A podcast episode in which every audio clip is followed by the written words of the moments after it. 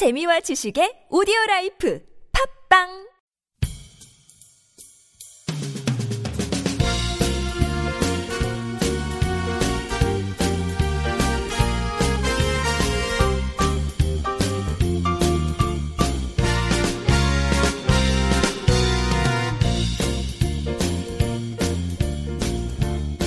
안녕하세요. 이동훈 기자입니다. 안녕하세요. 문경환 기자입니다. 네, 문경환 기자님, 이 소식 들으셨어요? 뭐요? 그 얼마 전에 한국 어선이 중국 어선을 데리고, 그러니까 원래 이제 그 북방항해선 근처에서 중국 어선을 막아야 되는데 어선 그 경비정대 못하니까 아예 한국 어선이 가가지고 이 중국 어선을 데리고 오는 이런 일이 있었는데 혹시 알고 계셨나요? 아, 예, 불법 조업하는 중국 어선을 한국 민간 어선이 가서 네. 잡아왔는데. 해경에서는 아 잘했다라고 칭찬을 해줘야 되는데 자기들이 못한 일을 해주는 거니까 잘했다고 칭찬해줘야 되잖아요. 근데 그걸 오히려 또 문제 삼는 그런 황당한 일이 있었다. 네. 그러던데 그만큼 이제 북방항해선 쪽에 사실 한국도 그렇고 북한도 그렇고 약간 접근하기 쉽지 않은 이런 상황이지 않습니까? 거기가 참 이제 저도 가서 보니까 거의 중국 배밖에 없어요. 거기 네. 중국 어선들이 그냥 판을 치고 다니더라고요. 네. 거기가 왜 그러냐면 중국 어선을 단속하려면 한국 경비정이 가서 이제 단속을 하든지 북한은 또 거기가 자기네 수역이라고 주장하기 때문에 북한 경비정이 와서 단속을 해야 되는데 어쨌든 가서 단속을 하려고 그러면 남북이 서로 너네 왜 우리 영에 침입했어? 그래가지고 이제 분쟁이 발생한단 말이에요. 네. 그러다 보니까 며칠 전에도 또 북한 어선이 NLL 남쪽으로 내려왔다고 뉴스에 막 나오고 그러던데 네. 그런 일이 지금 갑자기 또 비일비재해지고 있어요. 예. 그래서 이것과 관련해가지고 북한에서 뭐 성명도 발표하고 아주 심각한 얘기를 했다라고 해가지고 그게 좀 소개를 해주셨으면 해서 말씀드렸습니다. 예. 이건 이제 단순히 어선만 내려온 게 아니라 이제 함정 간의 총격이 있었다. 네. 이런 이제 일이 있었어요. 북한에서 이제 발표한 거 뭐냐면 28일 날 조선인민군 총참모부 통첩장이라는 통첩장 하면 왠지 좀 무시무시하죠. 네. 이걸 이제 발표를 했는데 서해 군사 봉계선을 넘는 한국군 함정들에 대해 경고 없이 직접 조준 타격을 가할 것이다. 이렇게 경고를 했어요. 네. 그러니까 경고 없이 그냥 바로 쏘겠다. 넘어오기만 하면 바로 쏴버린다. 뭐 이런 얘기죠. 그게 이제 무엇 때문에 그러냐면 그 전날 27일, 5월 27일이죠. 서해에서 이제 충돌이 있었단 말이에요. 네. 새벽 5시 53분부터 한국 함정들이 이건 북한의 주장이 이렇습니다. 한국 함정들이 북한 수역에 불법 침입해 북한 해군 연락선을 정조준하여 40mm 기관포 사격을 가했다. 이렇게 이제 주장을 하고 있고요. 네. 그러니까 남쪽에서는 또 다른 주장이죠. 남쪽에서는 27일 오전 7시 30분경 북한 어선 한 척이 서해 북방 한계선을 0.5 노티컬 마일, 그러니까 미터로 따지면 한 740m, 1km가 좀 안 되는 거리예요. 네. 이걸 침범을 했고 뒤이어 단속정이 넘어왔고 그래서 경고 통신을 했고 경고 통신에도 말을 안 들으니까 40mm 한 포 5발을 경고 사격했다. 이렇게 이제 발표를 합니다. 일단 공통적으로는 40mm 한 포를 발사한 건 둘 다 똑같이 그렇죠. 남쪽에서 북쪽으로 40mm 한 포를 쐈다라는 거는 이제 확인이 된 건데 이게 주장이 다른 점은 뭐예요? 한국군은 북한군이 넘어와서 쐈다는 거고 북한군은 한국군이 넘어와 가지고 우리한테 쐈다. 이거예요. 네. 그러니까 한국군에서 이제 북한이 넘어왔다고 하는 건 NLL일 것 같고요. 그렇죠. 그러면은 이제 북한이 넘어왔다고 한국군이 넘어왔다고 하는 건 그것도 NLL인가요? 어떤 건가요? 그게 정확하지가 않습니다. 그러니까 북한은 북한 수역에 불법 침입했다. 이렇게 얘기를 하고 있어요. 네. 근데 이 정확하게 그 전날 조선인민군 최고사령부 중대보도가 또 나온 게 있어요. 네. 27일에. 거기에는 좀 더 자세하게 나왔습니다. 뭐라고 나왔냐면 한국군 2함대 소속 회속정 3척과 해양수산부 소속 어로지도선 한 척이 해상 군사 분계선을 넘어 6.4km까지 침입했다. 이렇게 이제 얘기를 했거든요. 근데 여기서 말하는 해상 분계선이 뭐냐? 뭐라고 돼 있냐면은 연평도 서남쪽 아군 해상 군사 분계선을 침범했다. 이렇게 표현해요. 그러니까 북한에서 아군 해상 분계선이다. 이렇게 예, 한 거죠. 그렇죠. 그럼 북한이 말하는 해상 분계선이 NLL하고 다르지 않습니까? 그렇죠. NLL은 이 서해 5도를 기준으로 해서 그 북쪽으로 이렇게 쭉 그은 선이고 북한에서 말하는 해상 분계선은 그 한참 남쪽에 쭉 그 육지의 경계선을 따라서 등거리로 그냥 그어버린 선이란 말이에요. 네. 그래서 이 두 개가 서로 다르고 두 개가 겹치는데 연평도 서남쪽이면 연평도 남쪽이니까 NLL이 아닐 거 아니에요. 그렇죠. NLL은 연평도 북쪽에 있는 거죠. 네. 그래서 북한이 말하는 해상 군사 분계선은 NLL이 아니라 자기들이 설정한 군사 분계선을 얘기하는 것 같습니다. 네. 그러니까 이제 이게 말이 딱 맞아버리는 거죠. 왜냐하면 한국 입장에서는 NLL 넘어온 거네 라고 보는 거고, 북한 입장에서는 자기들 분계선을 넘어온 거네 이렇게 볼 수 있는 거예요. 그러니까 서로가 서로에게 우리 군사 분계선을 넘었다라고 주장하게 되는 상황이 됐다. 네, 그렇죠. 이렇게 된 거네요. 네.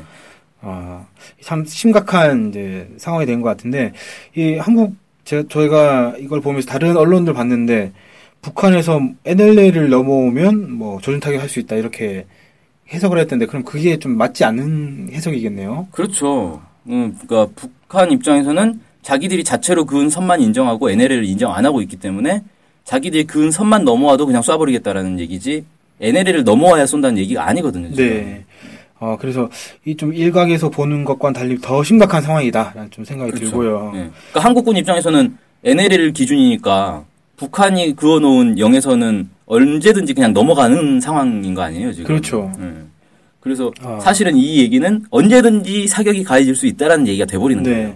그 제가 아까 처음에 서두에 얘기했던 그 한국 어선이 중국 어선을 데리고 오는 네. 불법 조업하던 중국 어선을 데리고 오는 것도 그거 관련해서도 이게 막 북한에서 성명이 나왔던데 뭐 어선을 들이밀었다 이런 식으로 뭐 이렇게 표현을 하더라고요. 그러니까 그 어선이 중국 어선을 쫓아가는 과정에서 북한이 말하는 그 해상 군사 분계선을 넘었다 이렇게 얘기를 하는 거죠. 그래서 이게 그냥 어선이 넘었기 때문에 뭐 문제가 안 됐을 좀 문제가 덜했을 것 같은데, 만약에 경비정이 또 넘어갔다 그러면 어떻게 됐을지 모르는 상황이었겠다. 그러니까 북한 입장에서 볼 때는 이런 것 같아요. 경비정이 와가지고 단속을 해야 되는데 우리가 이제 그 경고 없이 조준 타격하겠다라고 얘기를 해놓으니까 경비정이 안 오고 어선을 대신 보낸 거 아니냐 이런 식으로 북한이 지금 의심하는 것 같거든요. 네, 그러니까 저도 그렇게 읽히던데 이게 뭐 사실인지 아닌지를 떠나서 경비정이 그 선을 넘어가면 어떤 일이 벌일지 모르겠다라는 걱정이, 어선이 넘어가도 그렇게 얘기를 하는데 경비정 넘어가면 어떻게 될지도 모르겠다라는 그런 걱정이 좀 듭니다. 그렇죠. 이 또 좀 심각한 게, 원래 이맘때가 한창 그 동네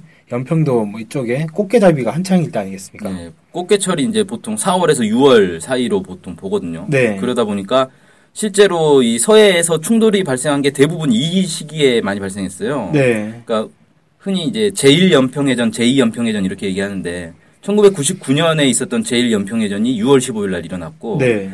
그다음에 2002년에 일어났던 제2연평해전이 6월 29일 날 일어났거든요. 네. 그러니까 6월 달에 실제 무력 충돌이 발생하는 가능성이 상당히 높고, 이 연평해전이 그냥 갑자기 일어난 게 아니라 그 전부터 이 문제가 있었단 말이에요. 서로 막 그 물리적 충돌도 하고 뭐 배로 들이미는 사건도 있었고 이렇게 고조되다가 이제 해전으로 번져버린 거거든요. 네. 그래서 5월달, 6월달 이때가 가장 치열하게 이제 막 충돌이 발생하는 때고, 그 이유는 어쨌든 어선들은 꽃게를 잡아야 되니까 이 경계선이고 뭐고 없잖아요. 일단 꽃게가 있으면 가서 잡는 거지.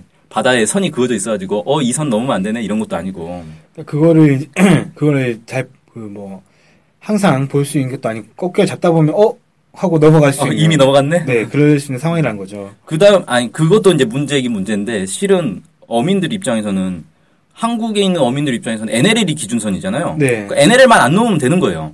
근데 북한 입장에서는 NLL을 안 넘는 게 문제가 아니라 자기들이 그은 선은 이미 넘어가버린 상황인 거잖아요. 네. 그리고 여기에 이제 한국 어선이나 북한 어선만 문제가 아니라 사실 진짜 문제는 중국 어선인데, 이 사이 구역은 서로 자기들 수역이라고 주장하는 일종의 분쟁 지역이란 말이에요. 네. 그러니까 경비정들이 함부로 못 들어가요. 여긴 들어갔다가는 잘못하면 충돌이 발생하니까. 그러니까 알아서 자제를 하는 상황이거든요. 평상시에는. 네. 근데 이제 이 틈을 타고 중국 어선들이 그렇죠. 그 사이로 쏙 들어온다는 네. 거죠. 중국 어선들은 이제 맘 놓고, 단속정이 없기 때문에 맘 놓고 이제 어로행위를 하는 거고, 이걸 보다 못해서 이제 단속정이 가가지고 잡으려고 그러면 이제 충돌이 발생하는 거죠. 네. 그런 일이 이제 계속 반복되고 있다. 참 심각한 문제인데, 원래 이게 2007년에 서해 평화수역을 만들자고 얘기를 하면서 이 문제를 해결하려고 하지 않았습니까? 그렇죠. 사실 이제 2007년 14선언에 나온 내용인데, 14선언이 이행이 됐으면 아무 문제 없이 이 문제 깔끔하게 해결되고, 공동 어로구역으로 해서 남북 어민들이 다 같이 꽃게잡이를 하고, 남북의 경비정들이 공동으로 중국 어선을 단속하는 네. 그런 상황으로 갈 수 있었는데 그렇죠. 이걸 이제 14선은 이제 사실상 폐기된 거 아닙니까? 이거 이행이 하나도 안 돼버린 거잖아요. 예, 지금 이제 이행이 중단된 상태죠. 확실하게 중단된 상태고 아무튼 이 대화로 평화적으로 문제가 해결될 수 있었음에도 불구하고 지금 이제 상황은 조준 타격하겠다라든지 뭐 포를 쏜다든지 이런 이제 충돌 직전에 이제 위기 상황으로 가고 있는 것 같습니다. 상당히 안타까운 상황이네요. 그리고 이제 좀 주목되는 건 이와 관련해서 북에서 그 전부터 계속해서 군사 당국 회담을 하자라고 제안을 해왔잖아요. 네. 근데 한국 정부는 비핵화 행동 없이는 대화는 없다. 이건 이번에 현충일에도 또 박근혜 대통령이 그 얘기를 했더라고요. 네네. 비핵화 안 하면 대화는 없는 거다. 계속 제재할 거다. 이렇게 나갔는데 제재는 제재고 전쟁은 막아야 될 거 아니에요. 네. 군사적 충돌이 발생할 수 있는 상황인데 항상 전쟁을 할 때도 뒤에서는 협상을 하지 않습니까? 전쟁과 동시에 협상도 진행되잖아요. 그렇죠. 근데 지금 이제 박근혜 정부의 모습은 제재만 하고 협상은 전혀 하지 않겠다라는 이런 입장으로 보이는데 어쨌든 위기를 관리를 해야 되지 않겠나라는 생각이 들고 이대로 가면은 서해에서 또 어떤 일이 벌어질지 모르겠다라는 걱정이 많이 듭니다. 그렇죠. 네. 그래서 그 지난 5월 29일날 한겨레에서 이제 보도한 게 이런 내용이 있어요. 남북 군사회담이 성사되지 않으면 서해 등지에서 국지적 무력 충돌의 위험이 높다는 우려가 많다. 이런 식으로 보도를 했는데 이건 북이 제안했으니까 우리는 안 받아. 이게 아니라 북이 제안하든 남이 제안하든 빨리 제안을 해가지고 서해에서의 이 충돌을 막기 위한 그런 대책을 세워야 되지 않겠나. 네. 그리고 군사회담 해가지고 서해 지역에서 국지적 충돌을 막는 동시에 제재해도 그건 별게 아니니까 사실상. 그렇지. 제재는 별개인 거고 그건 유엔 안보리 차원에서 하는 거니까. 네. 제재는 돈 안 주고 식량 지원 안 하고 그거랑 군사회담이랑 관계 없을 것 같은데 왜 이렇게 연계시켜서 하려고 하는지 잘 모르겠어요. 아무튼 상당히 서해가 위험한 상황이다라는 네. 소식을 오늘 전해드렸습니다. 네. 예, 오늘 방송 여기서 마치겠습니다. 감사합니다. 감사합니다.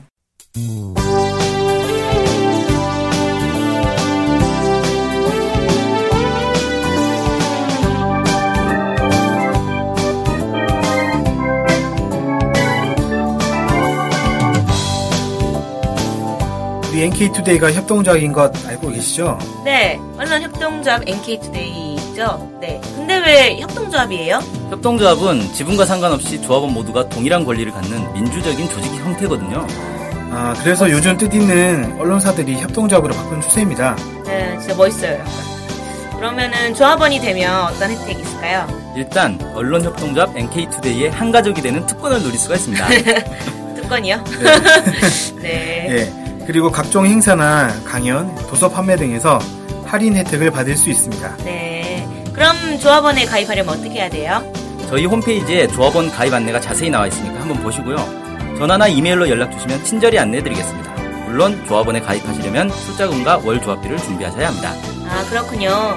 어쨌든 북한 소식을 정확히 보도해서 통일을 앞당기는 언론협동조합 NK투데이의 조합원이 꼭 되어주세요. 그리고 조합원 가입이 부담되시면 유료 구독자로 가입하셔도 좋습니다. 혜택은 똑같습니다. 자세한 내용은 nktoday.kr로 들어오셔서 확인하십시오.